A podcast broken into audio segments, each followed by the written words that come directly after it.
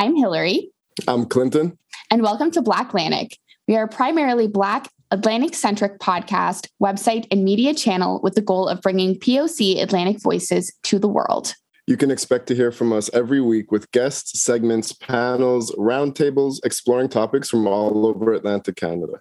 Now, be sure to visit our website at blackatlantic.ca. And follow BlackLantic on Instagram, TikTok, Twitter, Facebook, YouTube, and more.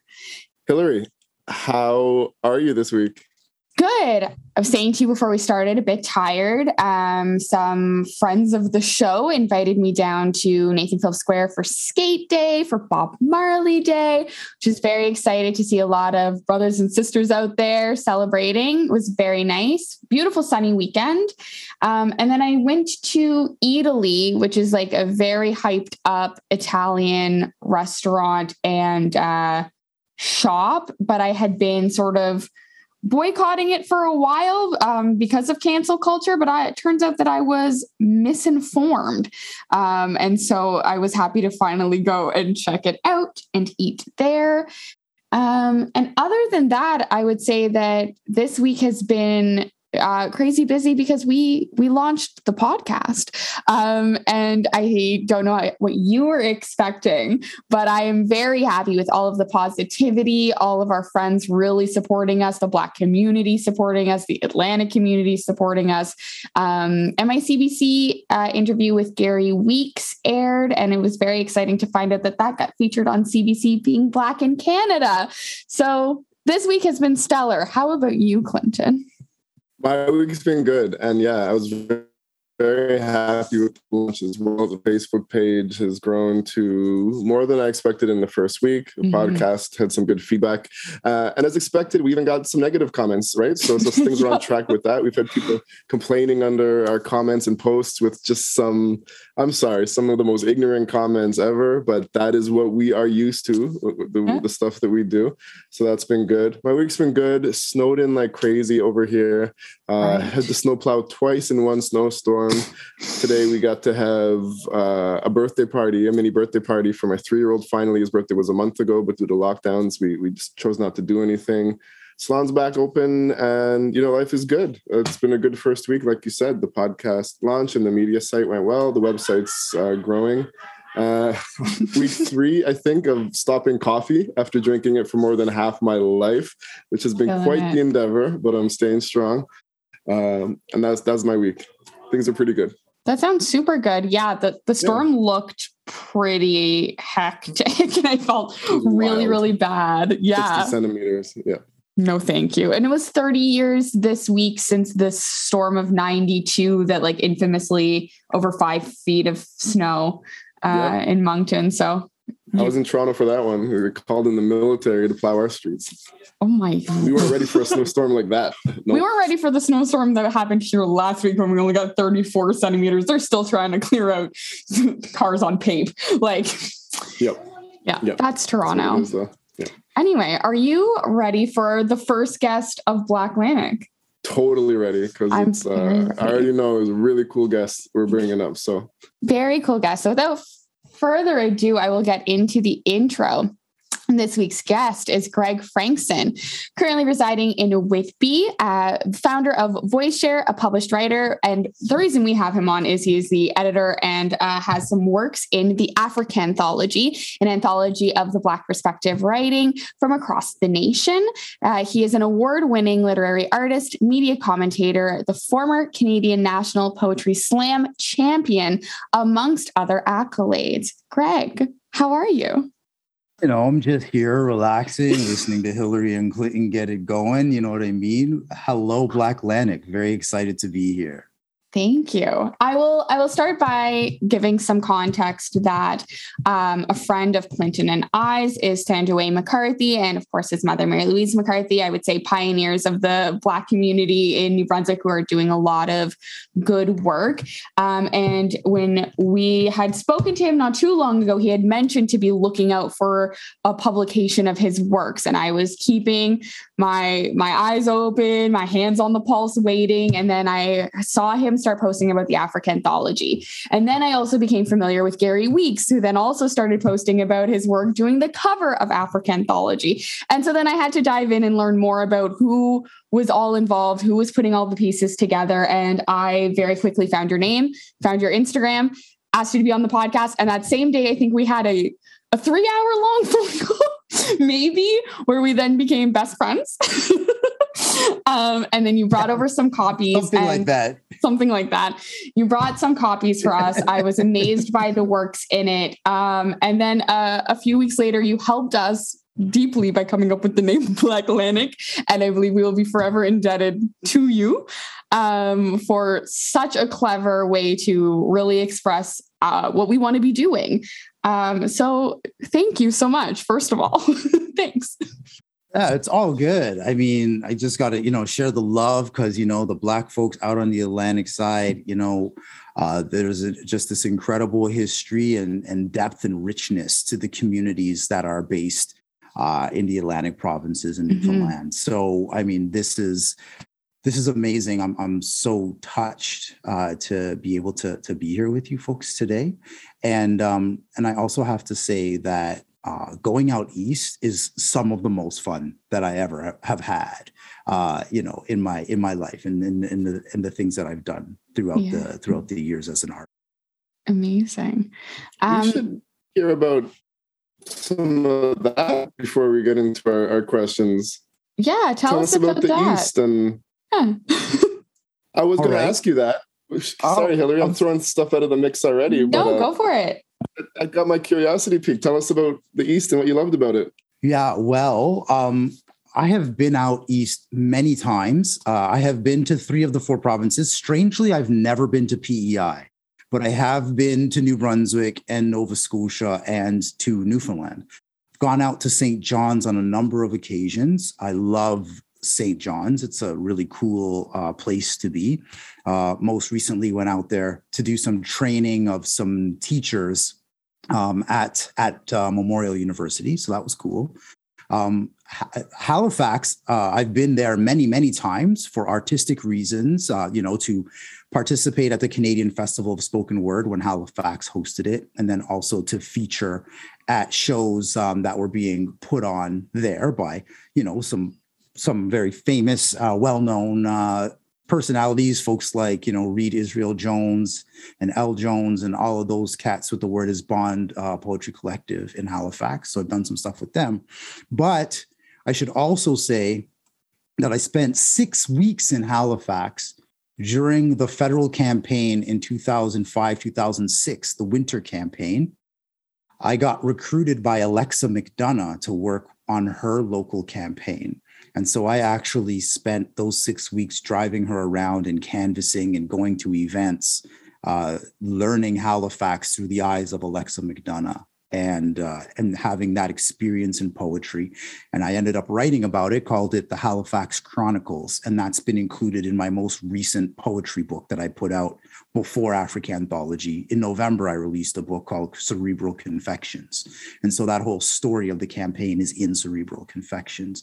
So you know, so I just wanted to send a shout out to you know to the family, uh, to to the McDonough family, and just you know passing on my regards and my respects and condolences on her recent passing. So that's sort of like a big piece of my experience out in, in Nova Scotia. But I've also been to New Brunswick. I went there once for a conference uh, in Fredericton. So I've seen the I've seen the provincial building in Freddie. I've been there. Um, and then I also went out to do some some youth uh, arts uh, project work way back. I, I, worked for a short period of time with the United Nations Association in Canada, and I uh, and I ended up going uh, to uh, to Moncton for that, and uh, and we did a quick trip over to Shediac, which was the first place I ever dipped my toe into the Atlantic Ocean within the Canadian boundaries. Um, out out there while I had taken a break from the uh, from the big lobster party uh, that we were throwing on the on the waterfront. So yes, so there's a lot there's a lot of experience for me in out out east. Sorry, that was a, a long ramble, but yes, there's there's lots going on there. No, that's you are truly well associated with the Atlantic. That is that's quite more than we hear from a lot of Ontario uh, natives? Are you, are you born and raised?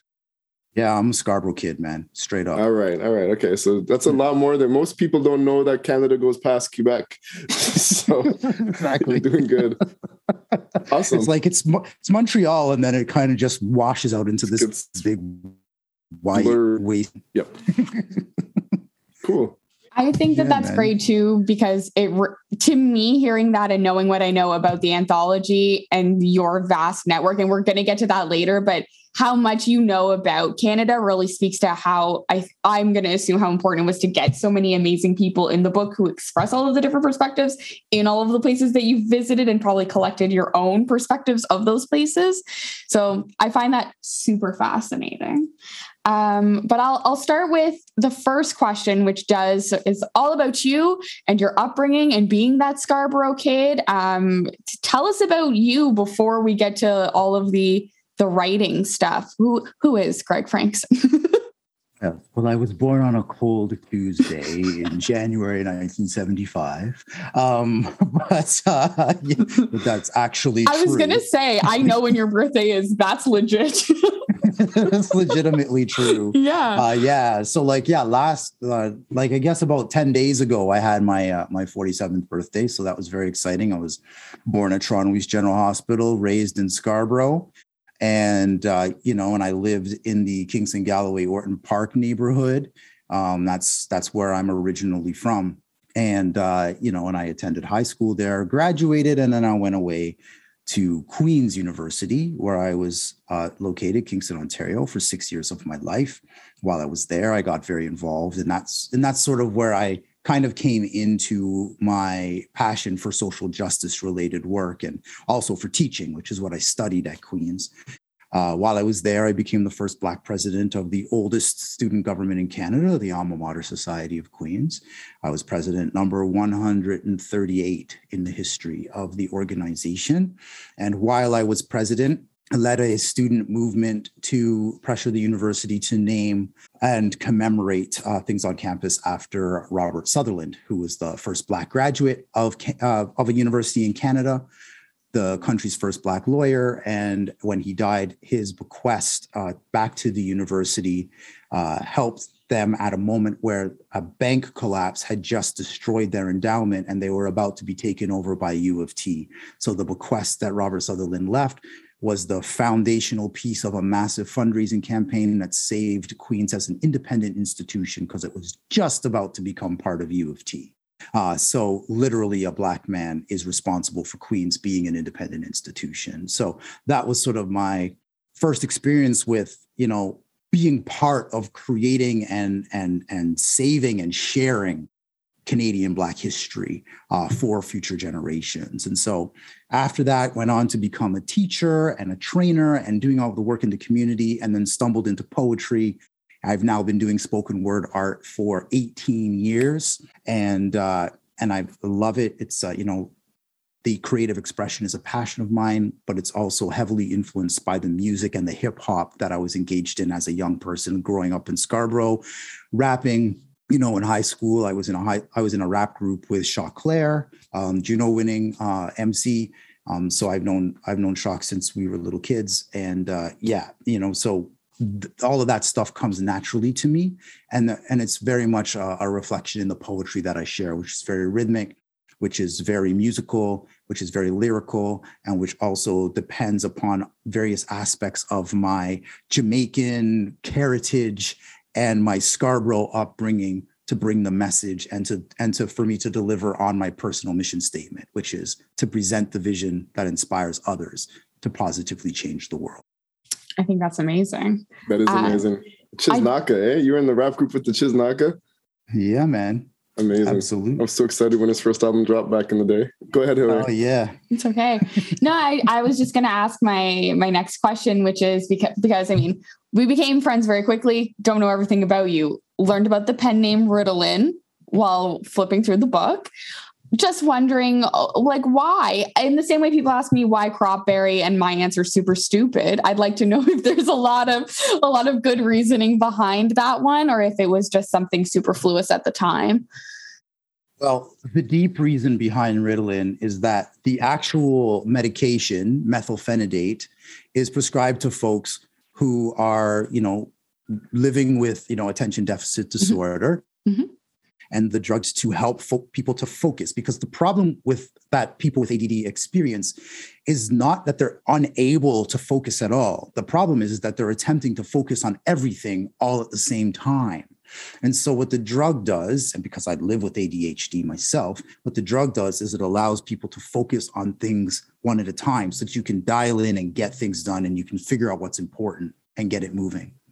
So, if this drug is meant to cause people to focus on the things that are important, that's what I believe my poetry and my writing is about to clear away all the mess, all the nonsense in the world, and have the people focus on the issues that matter the real story of how I got the name Ritalin is uh, I was I was sitting in a living room. I had written my first poem. I was about to take it to stage. This is the summer of 2003, and so it's a long time ago.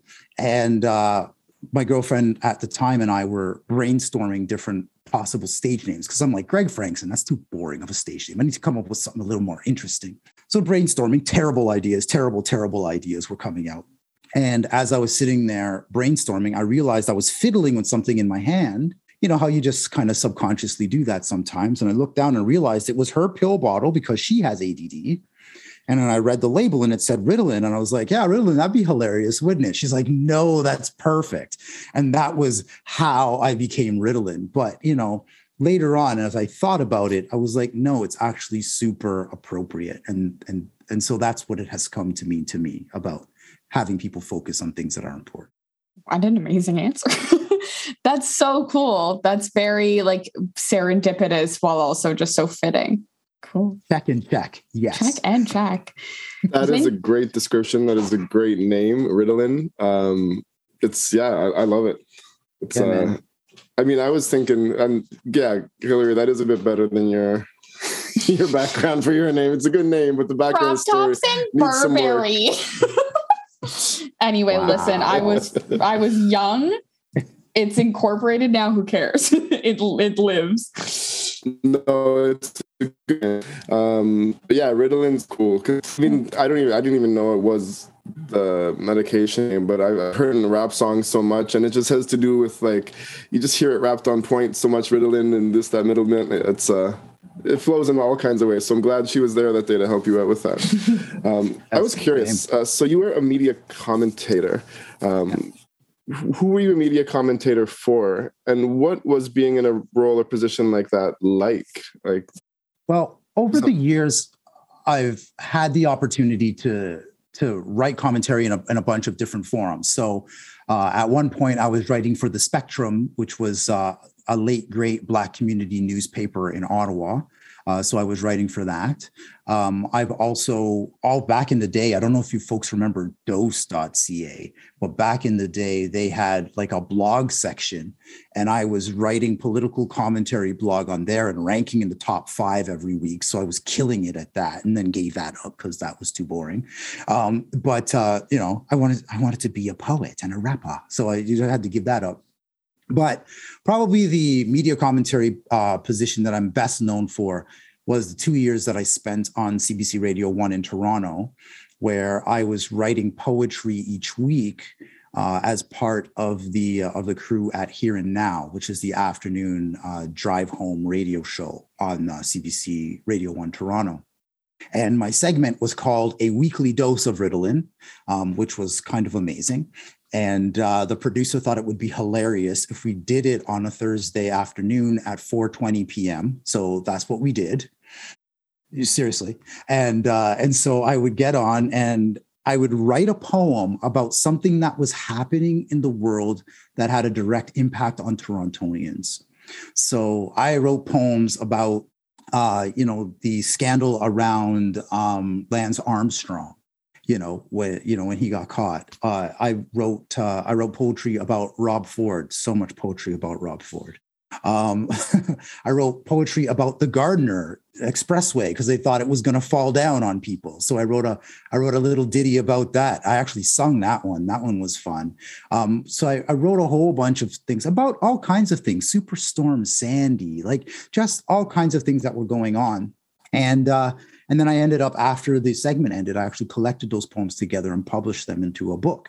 So I actually one of my poetry collections is a weekly dose of Ritalin.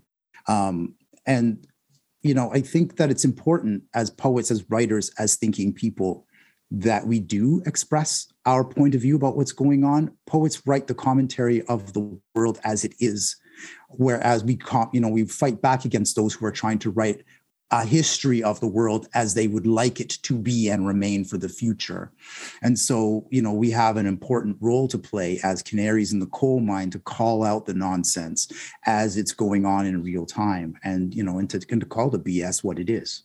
And so that's really what I've done. And I'm looking to continue that. I mean, I, just this past week, I had an article published in the Globe and Mail talking about you know important issues to the black community so it's something that i continue to do on an ongoing basis yeah, this week you've had a lot of uh, well since the first when the AfriCANthology came out i've been, i've been you've been keeping me up to date on all of the media releases. So for those looking at the video version i'm going to hold up my one of my the many copies i have in this house and i will actually use this moment to say but i'll repeat it again at the end.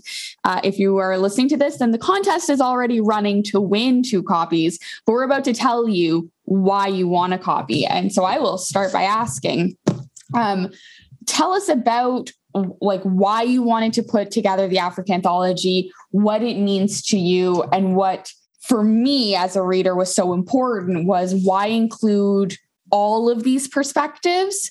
Um like what was the the purpose of doing that?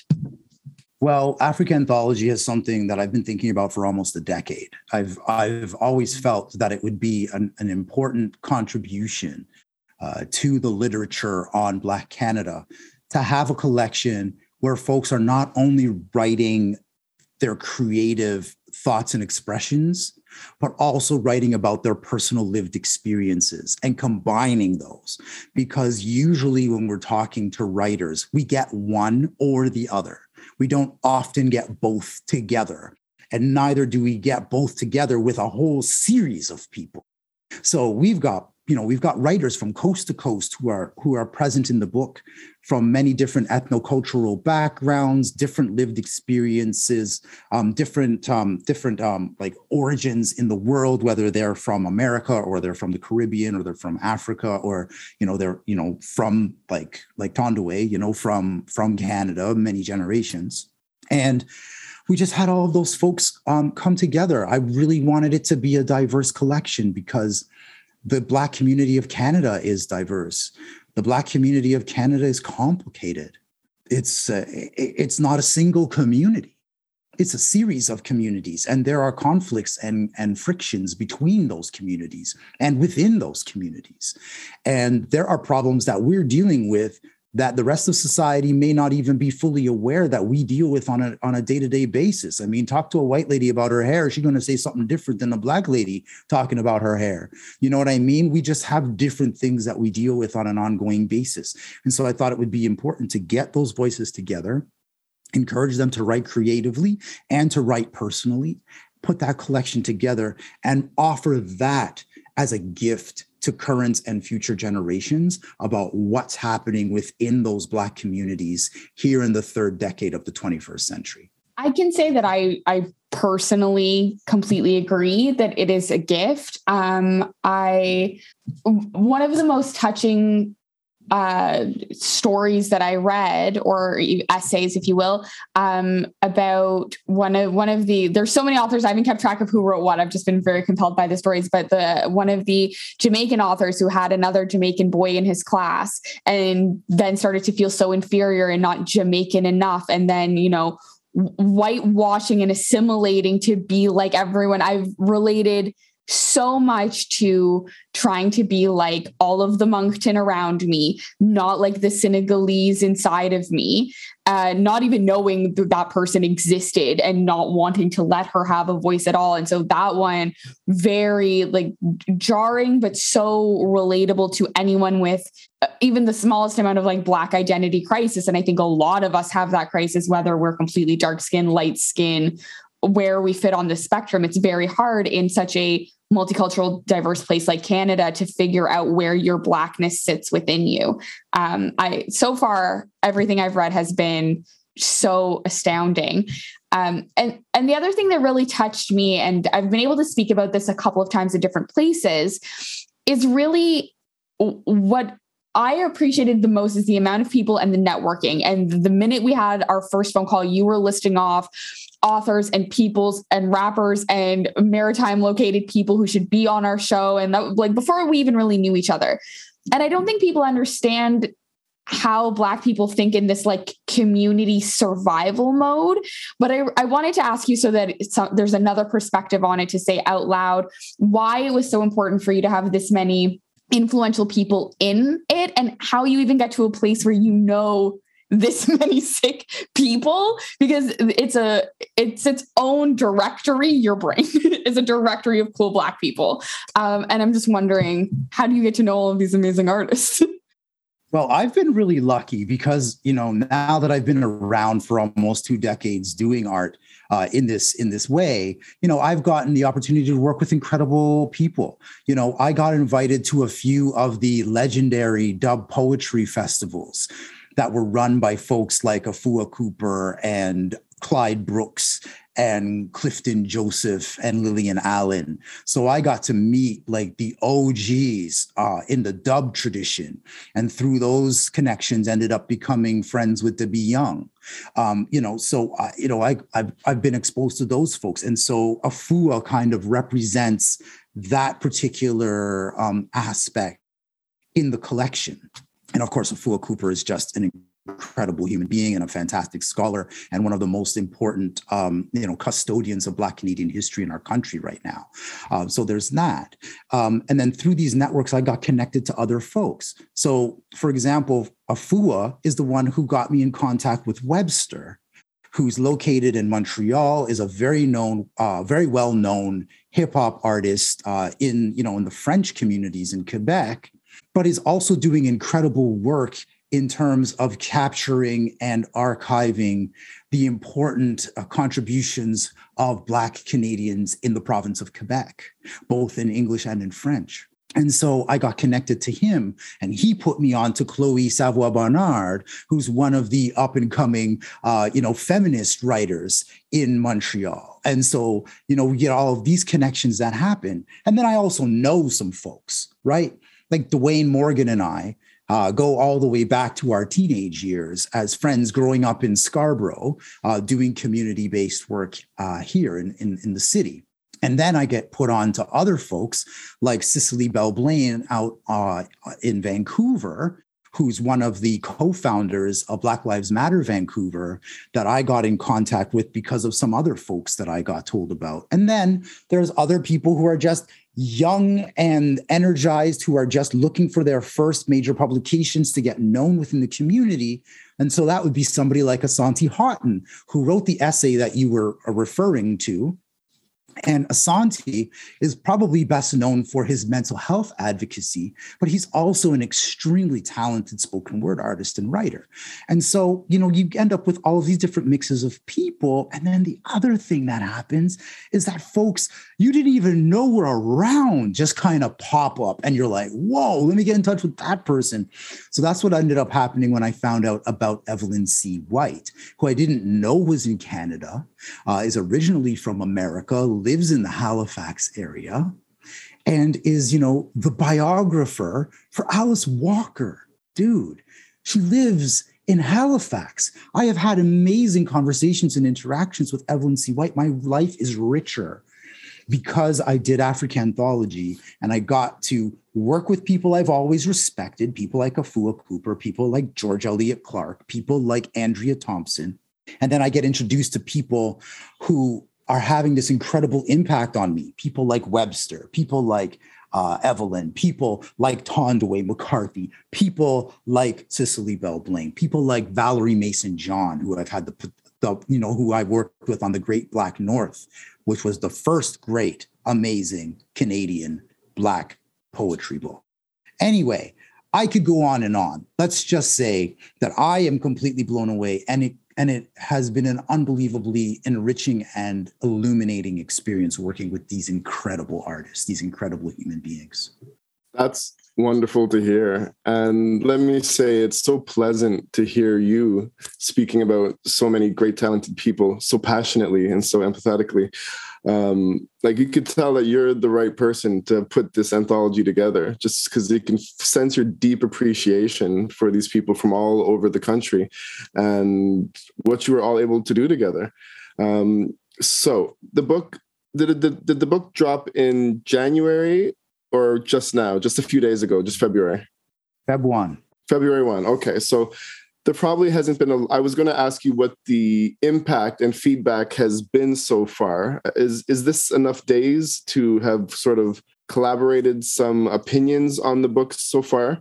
Um, and kind of a two part question. In that same regards um, i mean this is in the the summary introduction to the book but you can tell already that this book is meant to be sort of bold, diverse people from all over the country, but it's bold, unapologetic, um, sort of in your face, no no holding punches kind of a, a collection.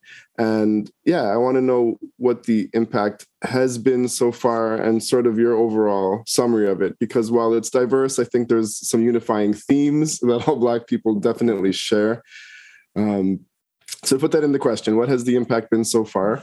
And if just for the listeners who haven't picked up the book yet if you can summarize sort of some of the stories the goal. Well, I mean, I can tell you that since the book has dropped, we've been starting to get in some different reviews from folks uh, giving us their amazing feedback on on on what they've read. So, for example, we got uh, a review from uh, Rachel Fernandez of the Miramichi Reader, um, who says that AfriCANthology is extremely engaging and lively because of the range of voices included in the book and especially because of the variety of styles at play. Just one of the things that that they had to say. Uh, Rosemary Sadlier, who is um, just an incredible um, figure, a pillar of the Black community, and you know, like the former president of the Ontario Black History Society, who is currently doing international work on equity and inclusion. Uh, you know, she uh, she gave us some feedback. She was just saying that uh, you know the AfriCANthology does a tremendous job of raising, exploring, and engaging the reader with the diversity that is the population of people of African descent in this country, whether they're artists or not. And through the introduction, we're invited to see the book as a means to respond to the realities of us.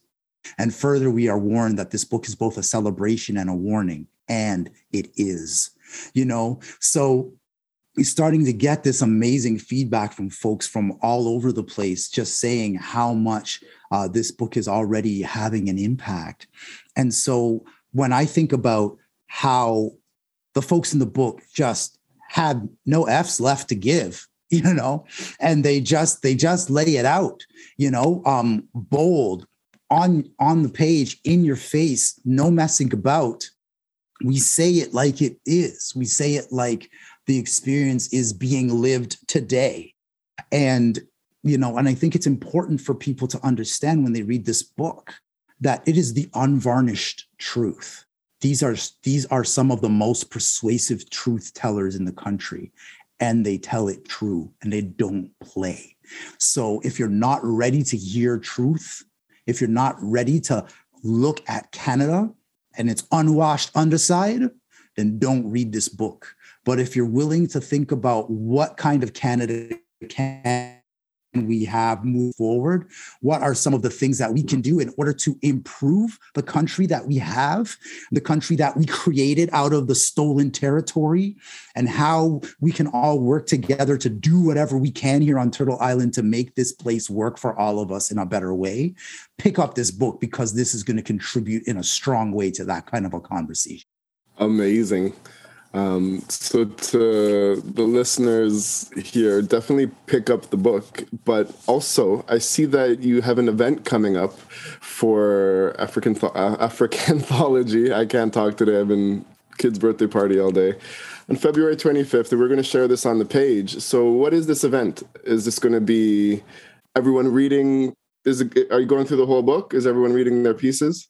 Well, you know what? We actually have a series of launch events that are happening. And I really want to highlight, especially for the Atlantic folks, that there is some fun stuff that's being planned for Friday, the 11th of February, based out of Fredericton. But I, I, I see Hillary telling me she gonna get to that. So let me talk. Let me talk a little bit about. You can get to it. I can get to it. All right. If you want, I can. I can also get to it. I was like, I remember this. Yes.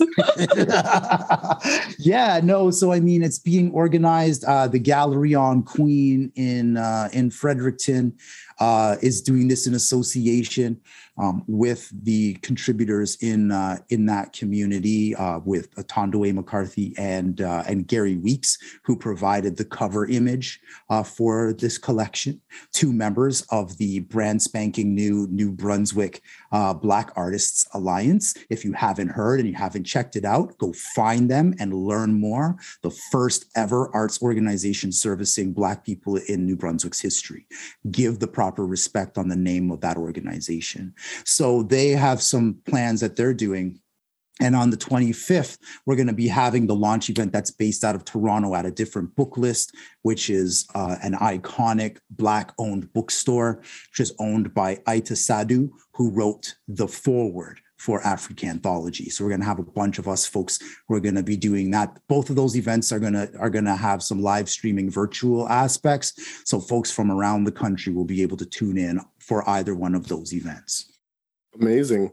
So, I mean, you have been doing this for decades and, you know, you have built a network of some clearly very talented and passionate people. After this month of promotions and probably promoting this book for a while, have there already been talks about the next one in a couple of years? Uh, has there been some chatter or uh, some thoughts about this? Chatter. There's, Where do you see this going? Is what I want to ask you we're well past chatter at this point. So the thing about AfriCANthology, about this beautiful book, is that this is just meant to be the first of a series. It was always intended to be a series what uh, of what I uh, envision as the Africanthology of Black Canadian culture, the full collection of the books. And the idea is that there will be successive volumes that will look at different aspects of culture. So, uh, the Africanthology 2 is going to look at fiction. Then we're going to get into looking at music, sport, journalism and media, uh, visual, graphic, and fashion arts. Page and stage performers, uh, you know, um, community leadership, business, politics. So we plan to go all the way through and look at all of the different ways in which Black Canadians have an impact on the Canadian culture and how the specifics around our community and how we interact and, and deal with things as Black people, how that has had a specific type of impact based out of those those ideas and so the book then becomes the foundation of uh, of a not-for-profit organization africanthology canada that houses and takes care of the of the information and the stories in the books and grows that out to provide us with opportunities to create connection with the various generations in the ways that they can access it. Some of the older generations are going to want to do something like this with the book but other folks are going to want more digital ways to access um, you know things that we can share on social media. We want to be able to uh, you know record stories of our elders and make those available to folks to listen to going forward and all of these other different kinds of ideas. Those are the kinds of things that we're going to build through the not-for-profit. So this book is just the seed of a much bigger garden and so, you know, this is the first, this is the first plant, the first sprout that broke out from the from the ground, you know. So we have a much, a much bigger vision to get done. So we started like this, and by the time we're done, it'll look like Central Park. Trust. Wow, that is a big vision. That's amazing. That's amazing. Dream, dream no small dreams, my friends. No doubt. Small dreams. Um, so I will remind people we're going to give away two copies. Um, if you follow the Instagram, there will be information on how to do that. One of those, like this photo post, but I will be saying if you want to review the podcast because she's fresh, bonus entries. Bonus entries if you leave reviews on this episode, if you're listening to it right now, because we want five stars. Let's be honest. Um, I will tie all of this back to you, Greg, and I'm going to put you on the spot. If you want to read some poetry, either your pieces from the AfriCANthology, from the book that came out in November, or something spontaneously right now that you're feeling, to like send us off into this. We record on Sundays mm-hmm. on this Sunday night.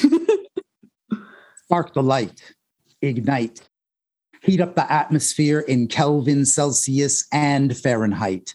Dance and cast shadows as scorched leaves and wood flicker, and the crowd around the bonfire grows thicker and thicker. Share tales of yore passed down from generation to generation to warm up your thoughts and set a light imagination. When you breathe, Feel the blaze of ash laden air in your lungs. Feed the fire you feel inside. Your conflagration just begun. Stir the embers that singe the sky with every spin, strum, sachet, and stroke. Forever you first notice fire, it is always signaled by smoke. It carries memory of solidity before fuel converts the flame, looks down upon the gathering, reflects upon from whence it came, ascends once freed from inhibition, sets an example we should heed while chaff lit incendiary burns at a flame lit constant speed. Shake the dust from your clothing, use your singular voice to blend with the chorus before us, make inflammatory choice, spark the light, ignite boil like lava beneath the calm, then create streams of creativity like volcanic balm. Flow flips from feeble to fire starter, blackened heart seared in flame. When forged in such heat, you can never be the same. Singe the char every last fear, vaporize tears from your eyes, burn bright enough to endear you to the dawn as you rise. To inspire, we must wax like stars burn celestial bright. Melt excuses with the blaze. And when you feel the moment is right, seize the space to find cleansing through creative delight, then share it with hopeful abandon to everyone within sight. But for those beyond your hand's grasp, burn fury etch deep into their palms. Energy the artistic you emits enriches like spiritual alms. So whether you dance, paint, sculpt, sing, play, act, write, or recite, when your passions ignite, shine when you spark your light.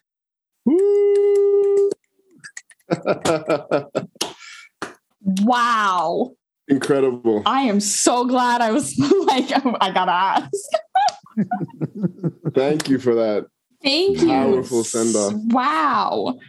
I'm floored, blown that. away, but also not surprised because of all of the accolades that you have. But I feel like I should have asked you that when you came to my house. Now, now every time you come over, you must you must perform. duly noted. Yeah, duly noted. Thank you Amazing. so much for that. That was incredible. Um, yeah. Before we send it off, uh, if anyone wants information about the AfriCANthology, about you, where can they uh, find all of that good stuff out? Well, you know, the AfriCANthology uh, Perspectives of Black Canadian Poets was published by Renaissance Press and went out on February 1st. It is available worldwide through online and in-person bookstores here in Canada.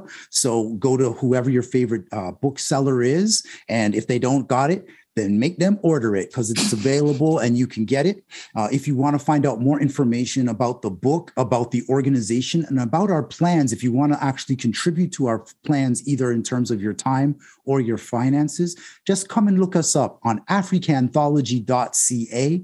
And of course, Africanthology is the collision of the words African, Canadian, and anthology. So just put it all together with the can in the middle uh, highlighted because we are African Canadians doing something big for the history and the future of our people.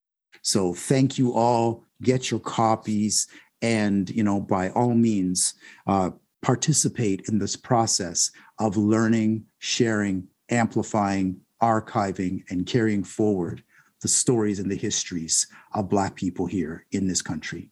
Thank you. I want to thank you so much for taking the time to speak to us during, especially this crazy media week that you're having. Um, and thank you for obviously the copies that we're going to be giving away. That we're so excited to be sharing all of this amazing work with people. Again, the whole point of this podcast, the work you're doing, everything that you just said is to continue to educate people about Black voices. Uh, we can't just be a podcast. It's also so good to give out, like, give these resources to people and let people know what's good and what's up. Um, so thank you so much. Uh, and if anyone listening wants to find more about us, our social media, Blacklantic on everything except for TikTok. Right now, we're Black East Coast on TikTok. Don't worry about it. Um, find us on Instagram, find us on Facebook, our YouTube channel. We are all over the place. Clinton, any last words? You can find us on TikTok if you type in Blacklantic. Everyone, all, all, the guests today follow, followed us on TikTok, especially the youth them. Um, Blacklantic, B L A C K L A N T I C. Uh, that's our website as well, blacklantic.ca. And yeah, like uh, anywhere you listen to podcasts is where you can find us. So um, Apple, Spotify, Google Podcasts, about 10 other ones that I always forget. But thank you for listening. If you listen till the end, you're a real trooper. So we always appreciate those listeners.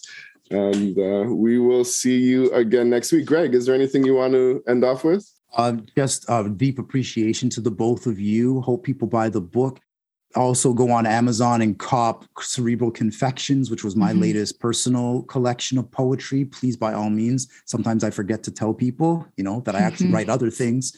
And uh, and if you want to find out more about what I'm up to, then you can look me up on my personal website, which is ritallin.com. And don't forget the double L's. Ritallin.com with a double L. All right. We will see you next week and peace. Bye, everyone.